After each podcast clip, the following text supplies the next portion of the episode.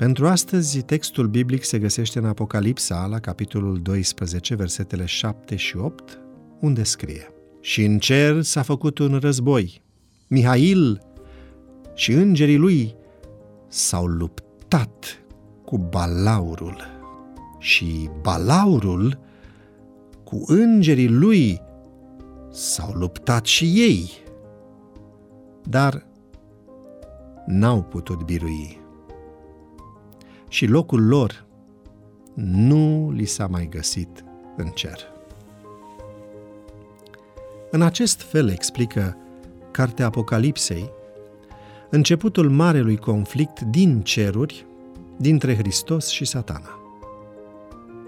La început, Satana nu a avut fața unei ființe demonice, ci pe aceea unei ființe cerești de la curtea Domnului, care putea sta de vorbă în mod familiar cu el.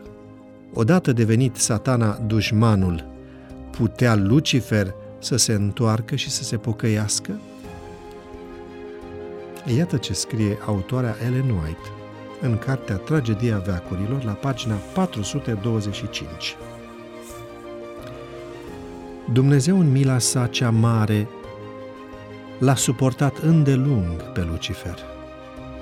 Nu l-a îndepărtat imediat din starea lui înălțată, atunci când, pentru prima oară, și-a permis un spirit de nemulțumire. Nici chiar atunci când a început să dea pe față pretențiile lui false înaintea îngerilor credincioși. El a fost menținut în ceruri multă vreme. Mereu și mereu i s-a oferit iertarea, condiționată de pocăință și supunere. Dacă atunci ar fi făcut lucrul acesta, s-ar fi salvat pe sine și pe mulți alți îngeri. Până atunci nu părăsise cu totul supunerea față de Dumnezeu, dar mândria l-a împiedicat să se supună. Înaintea ființelor cerești, Satana, marele uzurpator, a continuat să-L acuze pe Dumnezeu de nedreptate. În cele din urmă, conflictul a ajuns într-un punct fără întoarcere. Îngerul răzvrătit și-a epuizat ocaziile de a se căi și a fost aruncat din cer. Urma ca planul de mântuire să se petreacă în alt cadru, pe planeta Pământ. Aici, conflictul dintre Hristos și Satana a continuat, având ca miză creatura omenească. Iisus a venit în lumea noastră pentru a salva omul și pentru a-l răscumpăra, eliberându-l de sub dominația lui Satana. Însă, mai există încă un motiv în cadrul acestui scenariu, și anume demonstrarea caracterului lui Dumnezeu față de întreg universul, pentru ca îndoiala asemănată de Lucifer să nu mai planeze asupra lui.